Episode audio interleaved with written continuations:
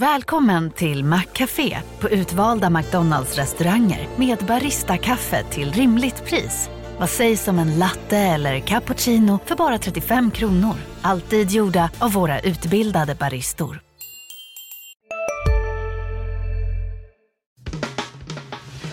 Analyspodden från Dagens Industri. Välkommen till Analyspodden, Dagens Industris podd om börs och aktier. Idag är det jag och Agneta Jönsson som poddar och med i studion här är min kollega Ulf Pettersson. Hej hej! Du har haft bråda dagar idag och flera andra månader här med rapportperioden. Och det ska vi prata om, de här bolagen som har kommit med rapporter i veckan. Plus att vi som vanligt drar några case. Det är fredag och klockan är strax efter tio. Den här veckan är börsen ner ungefär en procent. Men hittills i upp i år är uppgången 8 procent, vilket är en riktigt bra start på året. Och nu ska vi se lite hur det här kan fortsätta. Idag kom ju en mängd viktiga rapporter här. Eh, vi har ju H&M eh, som tyvärr överraskade väldigt negativt. Kan du berätta lite om vad som hände där Ulf? Ja, det var lite eh, chockartat nästan. Jag satt i, i, i, som du sa, på, i Rapportmorgon, då, Börsmorgons eh, rapportprogram. När den där dök upp och man förväntade sig ett resultatfall på 40 procent ner till 3,5 miljard kronor i rörelsevinst ungefär och det, det landade in på 800 miljoner och det är då en eh, fel, felmarginal på 2,7 miljarder. Och det, när det är sådana stora, stora så att säga, eh, skillnader mot prognoser brukar det alltid vara något särskilt, någon engångskostnad eller något som har hänt och jag letade och letade. Men det fanns faktiskt ingen sån utan det är eh, ordinarie resultat som är så svagt och det beror ju på en mängd faktorer. Bland annat så har de då liksom sålt sålt eh, ut lagret rejält till pressade priser. Man har rejäl motvind av att eh, köpt in till dyr dollar och säljer till på den tiden billig euro då, i förhållande till dollarn i alla fall. Och sen så har vi eh, en allmän prisinflation som gjorde att det blev ett sånt jättesvagt resultat och eh, aktien är ner 7 procent. och sen så var det, när man läste det där resultatet så så, så trodde man inte att man läste riktigt samma rapport när man senare såg då att eh, utdelningen ska vara kvar på eh, 6,5 eh, kronor per aktie och man ska då införa ett nytt återköpsprogram på 3 miljarder kronor. Så, och de höll då fast vid sin prognos för 2024 om att ha 10% rörelsemarginal. Men sa samtidigt att första halvåret i år, 2023, kommer vara riktigt, fortsatt riktigt tufft innan den här valutavinden vänder då och att man är, så att säga ner, fått ner lagret. Men är inte det lite av ett statement att man håller kvar utdelningen? Man har haft det här under några år och mm. legat här på 6,50 och tror man då att det ska tillbaka till god lönsamhet nästa år om man har en hyggligt stark balansräkning mm. så vore det ju en trist signal att sänka den så att säga. Ja, och Ja, så är det. Och kassaflödet var starkt. Eh, de har en nettokassa men samtidigt så berättade de att de skulle öka investeringarna från 7 till 10, 10 miljarder. De har absolut råd att dela ut 6,50 per aktie. Då. Eh, det blir väl totalt en 10 miljarder eller något sånt där som ska, som ska ut ur bolaget. Eh, 6 miljarder kommer hamna hos eh, Stefan Persson. Det är en, sen, alltså en scenförändring, men det är en stor förändring mot om man går tillbaks i tiden så var ju H&M inte ens ett utdelande bolag av väldigt låg utdelning långt innan pandemin så, så vägrade Stefan Persson att ha en nettoskuld i bolaget så de slopade utdelningen en gång och sen så fick de ta tillbaks den där. Och det var överhuvudtaget liksom eh, stökigt men nu verkar det som att de vill eh, så att säga, gynna sina aktieägare genom att hålla en hög utdelning och sett till kursnedgången nu så har vi en direktavkastning på, på H&M på 6 procent vilket är tillhör de högsta på, bland storbolagen. Sen är det väl som vår kollega Magnus Dagel skrev om igår här att Stefan Persson köper ju nya aktier för sin mm. utdelning. Så han är ju största ägare men han ökar ju också successivt och tar mer och mer kontroll över bolaget på det sättet. Ja, det gör han. Och eh, det får vi se nu. Än så länge har det inte kommit någon release om att han har köpt aktier men det är väl ett stalltips att han kommer göra det här under, under, under dagen eller på måndag. Eh, plus att då återköpet går igång. Och det, han har köpt, eh, Stefan Persson har köpt aktier för 50 miljarder. Det har, ju, det har ju varit en eh, väldigt dålig affär egentligen eftersom aktien har gått ner. Men han har ju stärkt sitt ägande och nu börjar faktiskt den här diskussionen som rådde ett tag när problemen för H&M började. kommer liksom Stefan Persson som ofta varit ute och sagt, eh, framförallt förr i tiden, om att han inte gillar aktiemarknaden och, och sådär. Ska han, ska han ta ska han liksom köpa ut bolaget. Men nu det blir mindre och mindre aktier att köpa ut för varje år som går när han köper för utdelningen plus då återköpta aktier. Så han är över 50, klart över 50 procent ägande nu och skulle han köpa för allt och återköpen så då närmar han sig snabbt 60 procent. Ska vi släppa H&M? Det finns massor att säga om det, men det har ju kommit många fler rapporter idag. Är det några andra som du tycker du sticker ut under morgonen? Ja, eh, jättespännande måste jag först säga, de här boksluten. Det är liksom en höjdpunkt i, i vårt jobb, eller mitt jobb här. Eh, SSAB måste man väl då ändå prata om här. De tar alltså en nedskrivning på 33 miljarder kronor för eh, framförallt för det här IPSCO-förvärvet som Faxander gjorde 2007. Eh, eh, 33 miljarder kronor försvinner bland tillgångarna i balansräkningen. Eh, det var ingen stor sak när vi intervjuade vd då, SSABs vd, men det är ändå mycket pengar. Och de förklarade SSAB med att räntan har gått upp och avkastningskravet har gått upp och då så att säga tittar man igenom balansräkningen och skriver av 33 miljarder. Men det är ju det är en väldigt dålig förklaring för räntan har varit högre. Sen 2007 har ju räntan många gånger varit högre än vad, än vad den är idag. Då. Då har de inte gjort några sådana här nedskrivningar. Jag tror att skälet är helt enkelt att nu tjänar man så enormt mycket pengar att man har råd att ta en sån här nedskrivning. SSAB gjorde faktiskt 29 miljarder i, i rörelsevinst 2022. Precis, det var lite jag tänkte att det är ju nästan kanske lite sådär toppvinst att man passar på att göra det då. Ja, precis. Du hade inte, du hade inte haft råd att göra det eh, förr i tiden för då hade balansräkningen blivit för svag. Men nu, marknaden reagerar ju inte alls på det där. Eh, den tittar ju på kassaflöden och på, på utdelning och aktien är ju en stor vinnare idag med uppgång 8 procent och det har att göra med att utdelningen höjdes till 8,70 plus ett återköpsprogram på 10, 10, 10 procent av aktierna. Och det där har jag efterlyst ehm, eh, just i SSABs fall när den aktien värderas till väldigt låg vinstmultipel så blir det en väldigt positiv effekt på vinst på aktier på när man återköper aktier och eh, så att säga drar in dem, då, eh, makulerar dem.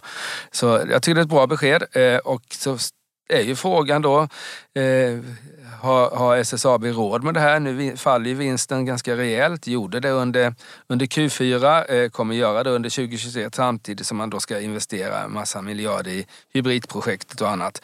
Men eh, det verkar som styrelsen tror sig kunna både investera och eh, återköpa aktier. Så, och marknaden gillar det där, eh, upp 10 procent nästan som sagt var. Det är intressant för att den här typen av bolag ska ju värderas lågt på toppvinsten eftersom de är så cykliska och då är det ju intressant det här du säger med äh, återköpen. Men jag har faktiskt ett case lite på samma tema men det ska vi komma fram till lite längre fram. Men först lite mer om rapporterna här. Mm. Du hade ett bland annat BHG som jag vet du har tittat på förut rapporterade ju också idag. Ja, eh, gjorde de. Eh, Hemma Group eh, Eh, Eh, en av börsens sämsta aktier eh, och blev ännu sämre idag. Var ner tvåsiffrigt, 10-12 procent på sin rapport. Eh, lite sämre än väntat. Kom in med en justerad rörelsevinst på 30 miljoner. Förväntat var 46. Men det är ju, jämför man med för ett år sedan så är det ett vinstfall på 80 procent fjärde kvartalet och det har ju att göra med att marknaden minskade tvåsiffrigt justerat för valutor. och det är ju, de är ju så att säga Mm, allt, allt elände hamnar ju liksom samtidigt för dem. Dels var de väldigt upptrissade då eftersom vi hade den här pandemin som gjorde att folk verkligen köpte, köpte deras typ av produkter. Mycket heminredning och sånt där. Eh, och peng, folk hade pengar för att de reste inte utan investerade i sitt hem. Eh, och sen så kom inflationen eh, lågkonjunkturen och stigande räntor som gör att folk verkligen inte investerar i det här. Dels är de nästan fullinvesterade i ska vi säga, eh, eh, den typen av produkter plus att eh, konsumenter, framförallt i Sverige, har väldigt mycket pengar, mindre pengar att röra sig med. Så då blir det jättejobbigt. Men jag tycker ändå eh, kassaflödet, som är, alltså det där är jobbigt. Man har gjort två nyemissioner, den senaste i december. Skuldsättningen är fortfarande ganska hög med en och en halv miljard i nettoskuld. Eh, en fyra, fyra gånger rörelseresultatet som ändå är vikande. Men, men eh, lyckas man bara sänka lagret ännu mer så tror jag man kan klara sig utan en, en nyemission. Och då kanske det kan bli en vändning även om det är en superhög riskaktie tycker jag. Sen kanske vi ska släppa rapporten för det kom faktiskt en ganska intressant och stor bolagsnyhet här för en stund sedan också. Det är ju då tyska Bosch som köper 12 procent av aktierna i Husqvarna mm. för att de vill stärka sig inom batteriverksamhet och det går aktien upp här på 13 procent. Vi har fått reda precis nu här att det inte är Investor som har sålt utan det är någon annan som har gjort det. Eh, vad tycker du om det här? Är det en rimlig reaktion? Vad kan det betyda för någonting? Det är ju inte en rimlig reaktion om man inte ser en förlängning, det vill säga en form av bud på det här. Alltså, nu har ju då Bosch eh, så att säga, eh, lagt fram ett visitkort. Man har köpt över 10 procent så nu finns det ingen annan spelare som kan ta över Husqvarna annat än att komma överens med Bosch. Och anledningen att Bosch gör det här som de säger är att de vill börja samarbeta med Husqvarna kring batteriutveckling.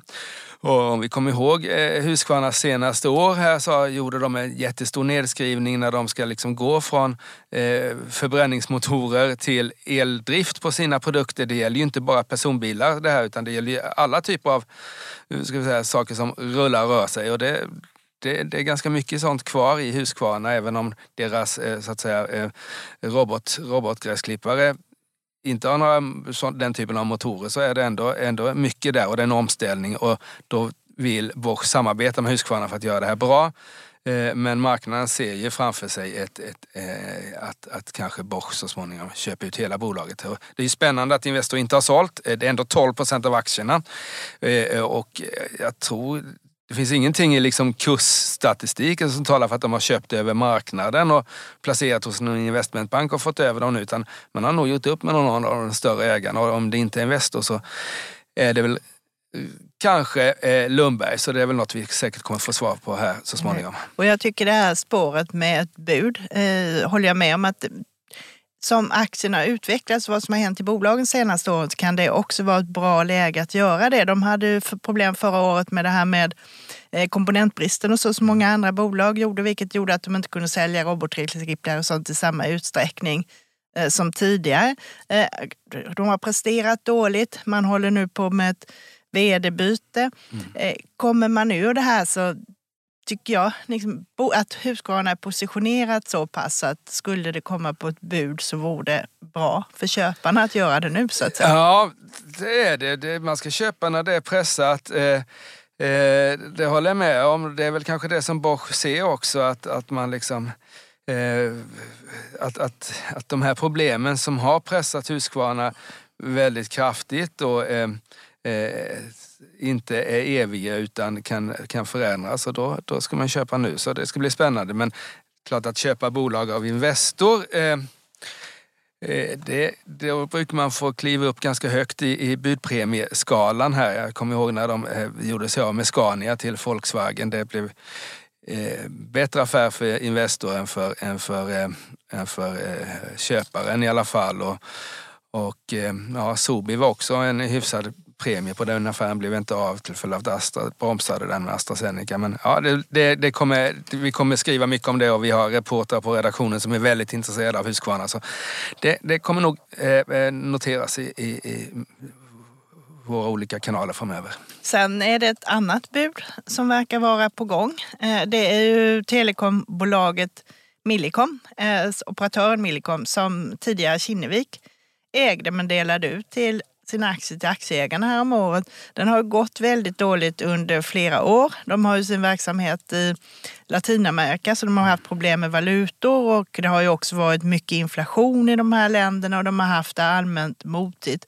Men nu kom det här i onsdags att det amerikanska riskkapitalbolaget Apollo Global Management vill lägga bud på Millicom och de håller på med samtal. Det betyder ju inte att man vet att affären blir av men det är faktiskt ganska sannolikt och aktien rusade 15 procent på det här. Eh, vår kollega Torbjörn Isaksson har ju skrivit det här om att Apollo är just en sån här som är inne och köper. Ofta köper de krediter i bolag som är problem. De var med nu och lånade ut pengar till SAS här när de var riktigt illa ute i höstas.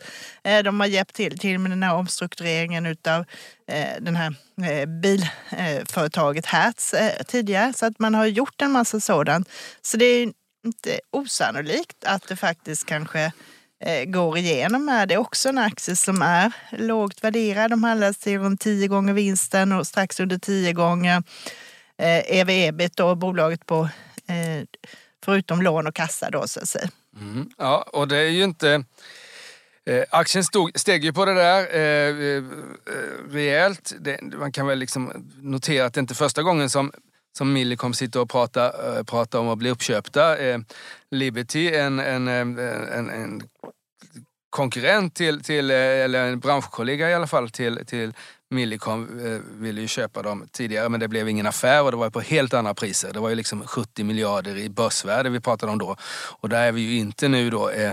Men ja, det har varit en sån där ständig uppköpskandidat som aldrig har infriats till följd av att av alla dessa skäl som du har sagt och att det har varit en jobbig marknad och sådär. Men nu vänder ju kanske trenden lite grann. Alltså det man hör från sådana här globala placerare det är ju att emerging markets är intressantare igen efter att ha haft en väldigt tuff tid då med stark dollar och, och konjunkturosäkerhet och att man flyr risk, risktillgångar. Så det kanske är rätt läge att Mm, att plocka upp dem som Apollo då försöker göra här och sen om det blir en affär det får vi väl eh, se då. Men sånt här brukar ju inte dra ut så mycket på tiden utan eh, om, kommer man, har man liksom släppt det här så kommer det ju liksom om, om ett par veckor senare skulle jag tro. Och jag tror det att eftersom det har kommit ut de för samtal så vore det också konstigt om de släpper det. Så det kan vara en grej som kan vara lite intressant att ta rygg på. Ja, precis. Och då får vi se eh, eh, vad bud, budpremien blir där då. Nu, nu, nu har ju liksom de som sitter vid bordet har ju liksom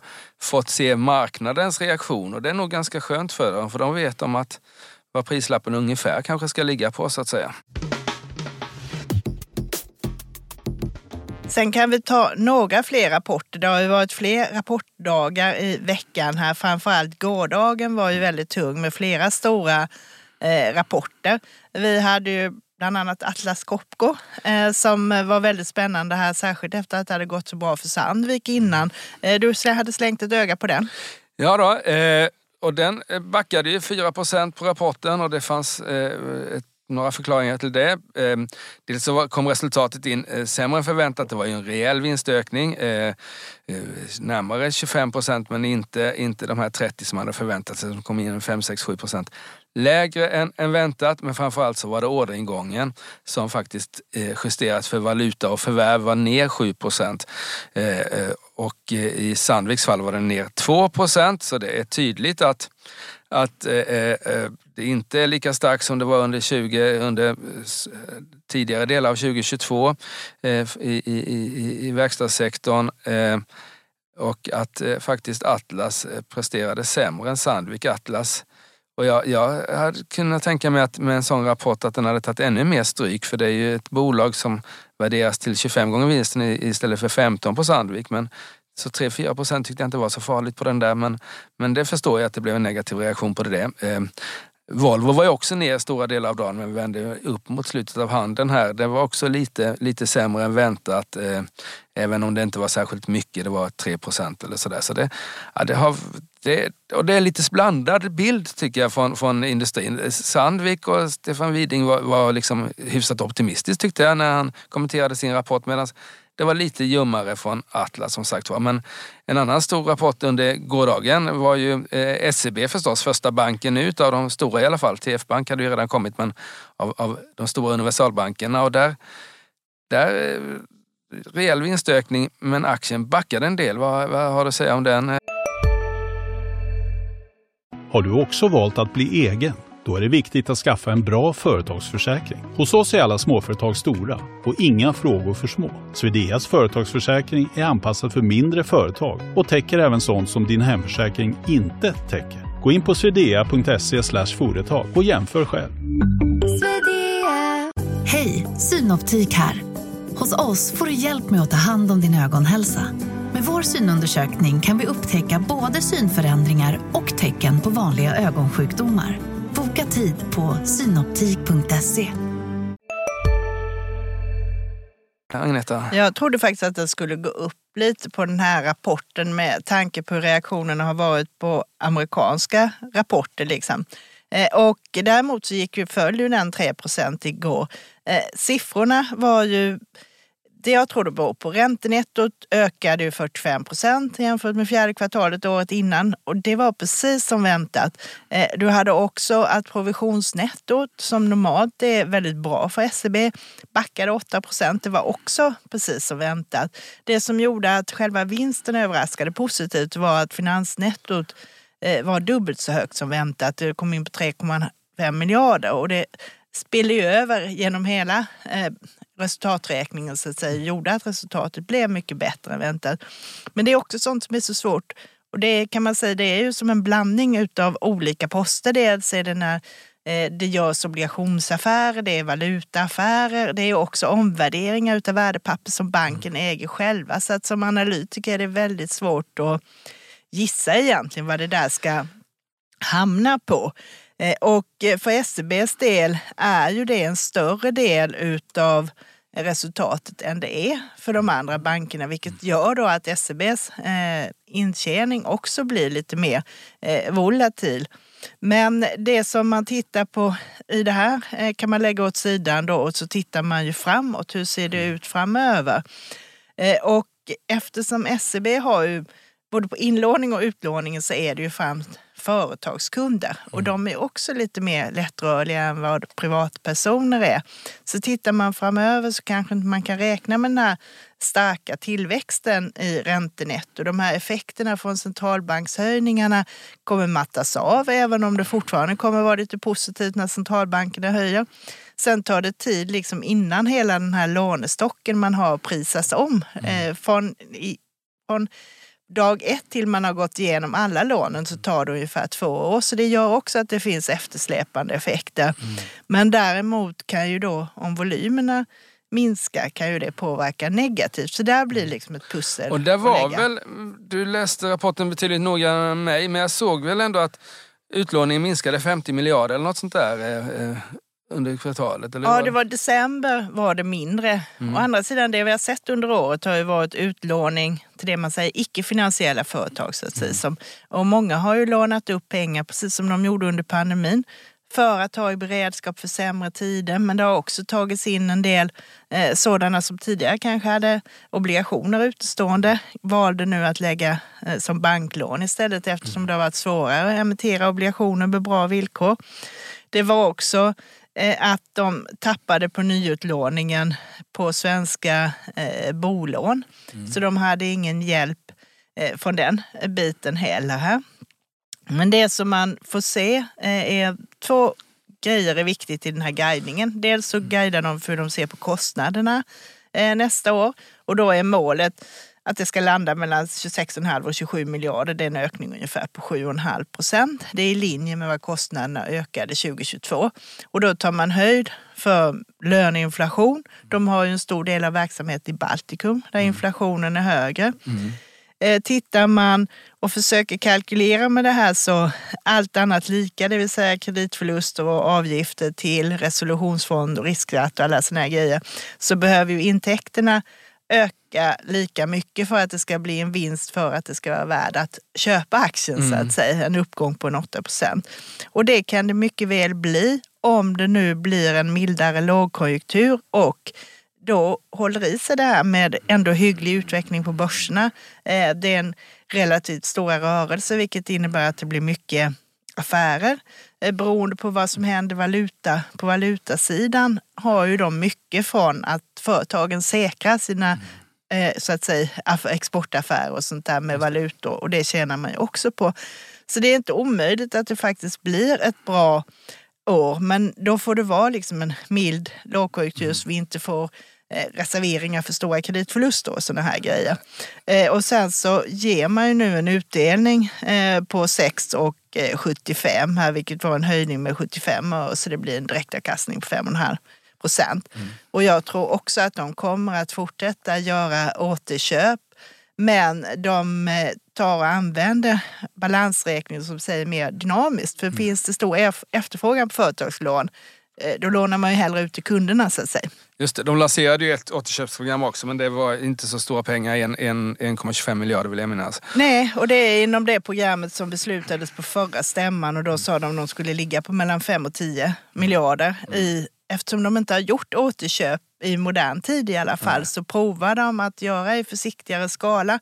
Eh, nu har de stämma igen 4 april, får vi se vad de kommer fram till eh, för nivåer då så att säga. Det har ju varit en diskussion här och eh, det var väl ute, eh, finansmarknadsministern var väl ute igår och tyckte att man skulle hålla igen utdelningarna i, i banksektorn men det fick han inget gehör från eh, Johan Torgeby på SEB då.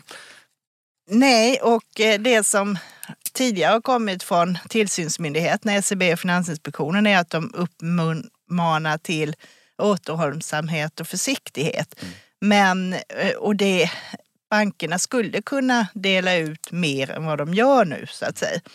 Eh, Så att jag tycker faktiskt att det uttalandet från finansmarknadsministern var lite populism och ska det komma något sånt så kommer det förmodligen även denna gången från ECB. Och så här, det vore ju helt, tycker jag, hål i huvudet att eh, ta och inskränka bara de svenska bankerna. Det försämrar ju också konkurrenssituationen vad det gäller investerare och så. Just det. Bra. Eh, ska vi nämna kort några som verkligen höll uppe utdelningen? Där var jag eh, lite inne på eh, jag pratade om Intrum då, eh, inkassobolaget. Jag var inne på att de skulle slopat utdelningen med tanke på alla de negativa nyheter vi har fått här under hösten. Men de höll faktiskt kvar sin utdelning på 13 13,50 är det väl de delade ut? Precis, det är 13,50 och eh, jag trodde faktiskt att de skulle hålla kvar det därför att det är en viktig signal eh, för eh, faktiskt för aktieägarna att de faktiskt gör det. Nordic Capital är ju stora, de äger tror jag nu 37 procent eller någonting sådant. Eh, Man har haft ett väldigt tufft år i den bemärkelsen att man har gjort stora nedskrivningar på sina portföljer och sånt. Man eh, gjorde en tidigare höst och sen fick man göra en som man inte hade räknat med där det var en partner som hoppade av ett samägt eh, bolag här i december. Eh, Och det är ett svårgenomträngligt bolag därför att du har eh, väldigt mycket sådana bokföringsmässiga regler som påverkar resultatet. Men det är egentligen själva kassaflödet. Hur mycket pengar får man in på inkassering åt andra och inkassering åt sig själv? Och då den här utdelningen som man föreslår, den är 1,6 miljarder ungefär. Och de har starkt kassaflöde. Eh, man, det man gör nu istället för att minska skuldsättningen är att man kommer att dra ner på investeringar i nya portföljer förmodligen under året. För att liksom amortera skulder med kassaflödet. Just det, för det är ju, inte, det är ju ändå liksom eh, eh, kredit, kreditinstituten har ju varit ute och sänkt eh, och, och, och, så att säga, och haft en negativ inställning till, till just eh, Intrums balansräkning också här under hösten. Precis, men om du tittar lite djupare så de gjorde ju en obligation där de fick betala hela 9,25 här i höstas. Dels visar de med den att kreditmarknaden faktiskt är öppen för dem. Eh, De har inga större förfall i år utan de mesta förfallen kommer här 2024 eh, och framåt sen med runt en 10 miljarder per år och de har totalt ungefär 50 miljarder. Och det gör att får de ner skuldsättningen under det här året och kommer ner till en skuldsättningsgrad. Nu låg de på fyra här vid årsskiftet. De vill komma ner någonstans mellan 2,5 och 3,5. Eh, Och kommer de ner där under året och vi får ändå en, som sagt var en hyggligare utveckling på kreditmarknaden, då kan de vara tillbaka och kanske inte behöva eh, ta och förlänga sina obligationer på så dåliga villkor när vi väl är framme där. Spännande. Ska vi eh, ta vår case också och titta lite framåt och sen så eh, eh, eh stannar vi där. Har du, du, du, du gjorde en, en, en cliffhanger här, du hade något case med dig. Ja, det hade jag lite. Jag skrev eh, nu i tidningen här, det finns en sån här eh, fenomen som kallas för PEAD, Post Earnings Announcement Drift, vilket är en, betyder att de bolag som faller respektive stiger på rapportdagen fortsätter ofta i samma riktning. Och det har med att göra det här med att analytikerna måste justera sina estimat. Det tar tid innan liksom det når alla. Det tar tid innan portföljförvaltare justerar sina portföljer. Så att eh, man kan ta nytta av det där. Men man måste också naturligtvis titta på hur aktien har gått innan och hur det ser ut positioneringsmässigt. Om den är överköpt eller översåld och sånt där. Men det brukar funka ganska bra.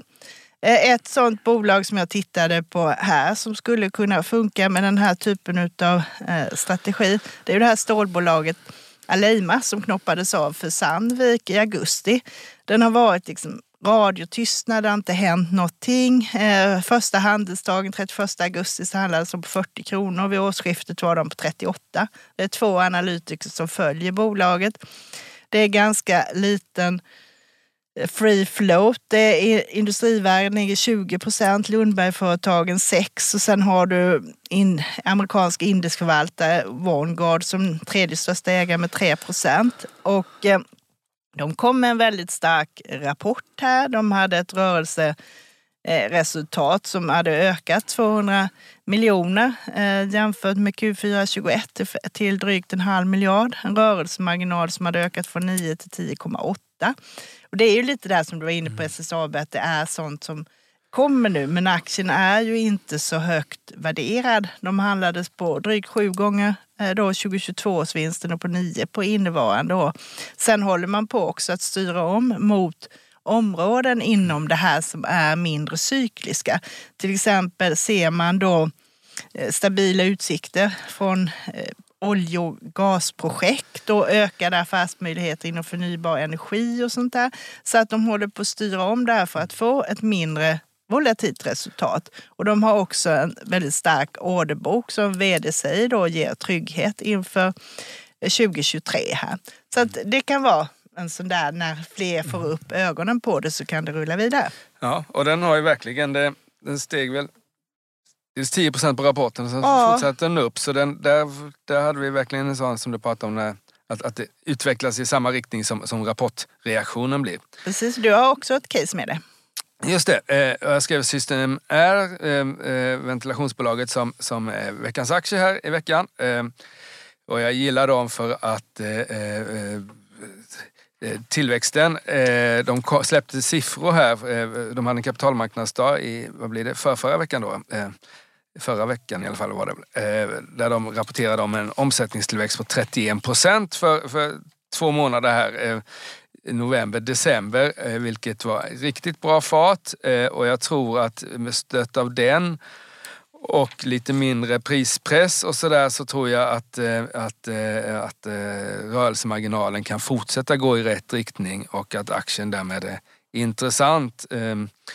Det är ju ett, eh, många stycken kvalitetsbolag som har haft en, en svacka här ett tag på, på eh, rörelsemarginalen men, men har kommit igen och eh, ja, ser, ser bra ut tycker jag. Så de, de, de rekommenderar köp av och vi får se. Vi utveck, utvärderar ju alla våra veckans aktier ett år senare då det förhoppningsvis är att den har gått upp och dessutom slagit index. Så, så det är väl caset. Och sen så tycker jag om man ska ha något case till då så har det varit så jättemycket rapporter här och en del jag tyckte väl Arjos rapport var eh, riktigt svag men eh, aktien har också gått riktigt, riktigt svagt här senaste, senaste halvåret. Och eh, man kan väl kanske hoppas att den här pressen de har haft på en, de drog väldigt mycket nytta av corona när de hyrde ut intensivvårdssängar då, som det var stort behov av under coronapandemin.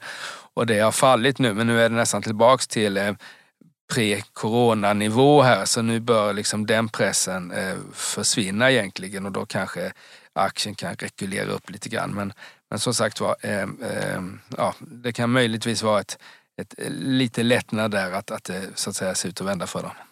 Och det är väl ofta bra också att plocka upp i det där läget Ja. liksom när det är totalt. Vi kanske börjar få se en botten där nu. Mm, kan vara så. Och det, det är mycket som har, som har liksom plockats upp här sen i oktober, sen den här vändningen vi har haft på börsen som har varit riktigt stark egentligen de senaste eh, tre, fyra månaderna då. Men det finns en del aktier som, som fortfarande noteras till lägsta nivå. Telia är ju ett sånt, eh, nere på 2003 års nivå nu efter kursnedgången igången i rapporten som kom i torsdags här. Eh, ska bli spännande att se. Den ger nu nästan 8 procent i direktavkastning och det är väl något som man skulle kunna tänka sig äga i alla fall inför rapportdagen för det är inte säkert att den tappar det är möjligt att den tappar sina två spänn som utdelningen är första dagen men den kan komma tillbaks på en sån där för det är så pass hög direktavkastning. Men det, det får vi titta på framöver när utdelningar börjar, börjar liksom eh, betalas ut också. Nu kanske vi inte ska trötta ut våra lyssnare Nej. ännu mer. Vi kan inte prata om alla rapporter utan nu får vi Tittar titta vi lite på framåt. nästa, nästa vecka, ja. Och vad, har vi, vad, ska, vad kommer vi jobba med då tycker du? Eh, På tisdag är det Swedbank, den kommer jag ju att titta på. Och där är ju också precis som för alla andra eh, banker fokus på utvecklingen på räntenettot. De tillsammans med Handelsbanken är ju den största bolånebankerna på svenska marknaden. Så det är ju intressant att se mm. om de har ökat sina marknadsandelar på nyutlåningen.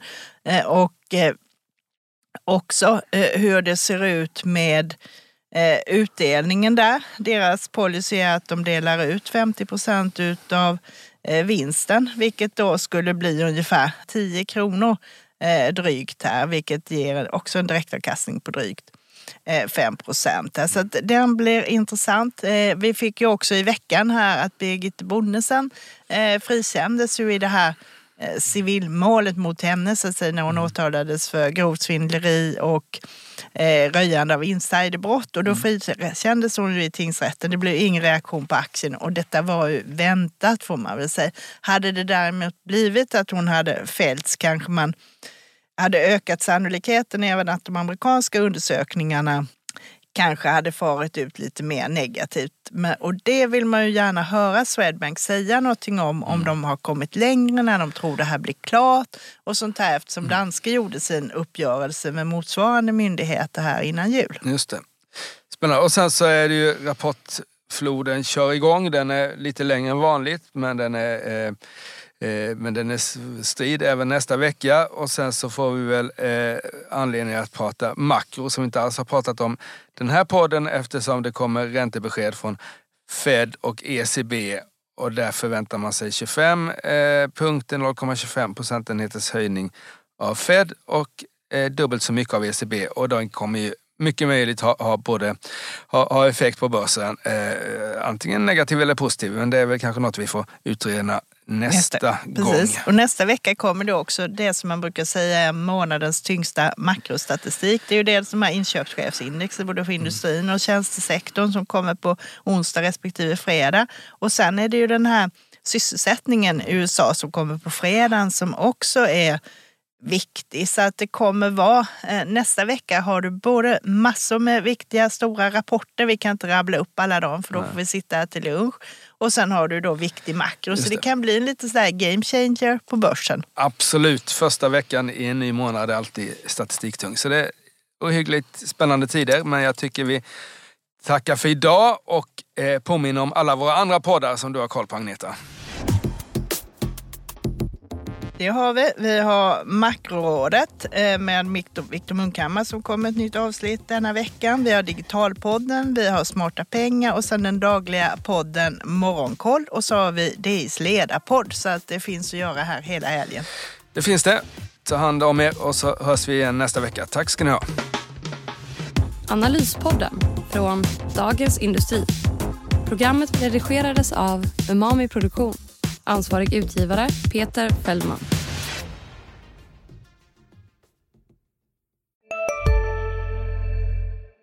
Hej, Susanne Axel här. När du gör som jag och listar dig på en av Krys vårdcentraler får du en fast läkarkontakt som kan din sjukdomshistoria. Du får träffa erfarna specialister, tillgång till lättakuten och så kan du chatta med vårdpersonalen. Så gör ditt viktigaste val idag, lista dig hos Kry. Ni är med om det största. Och det största är den minsta. Ni minns de första ögonblicken. Och den där blicken gör er starkare. Så starka att ni är ömtåliga. Men hittar trygghet i Sveriges populäraste barnförsäkring. Trygg Hansa. Trygghet för livet.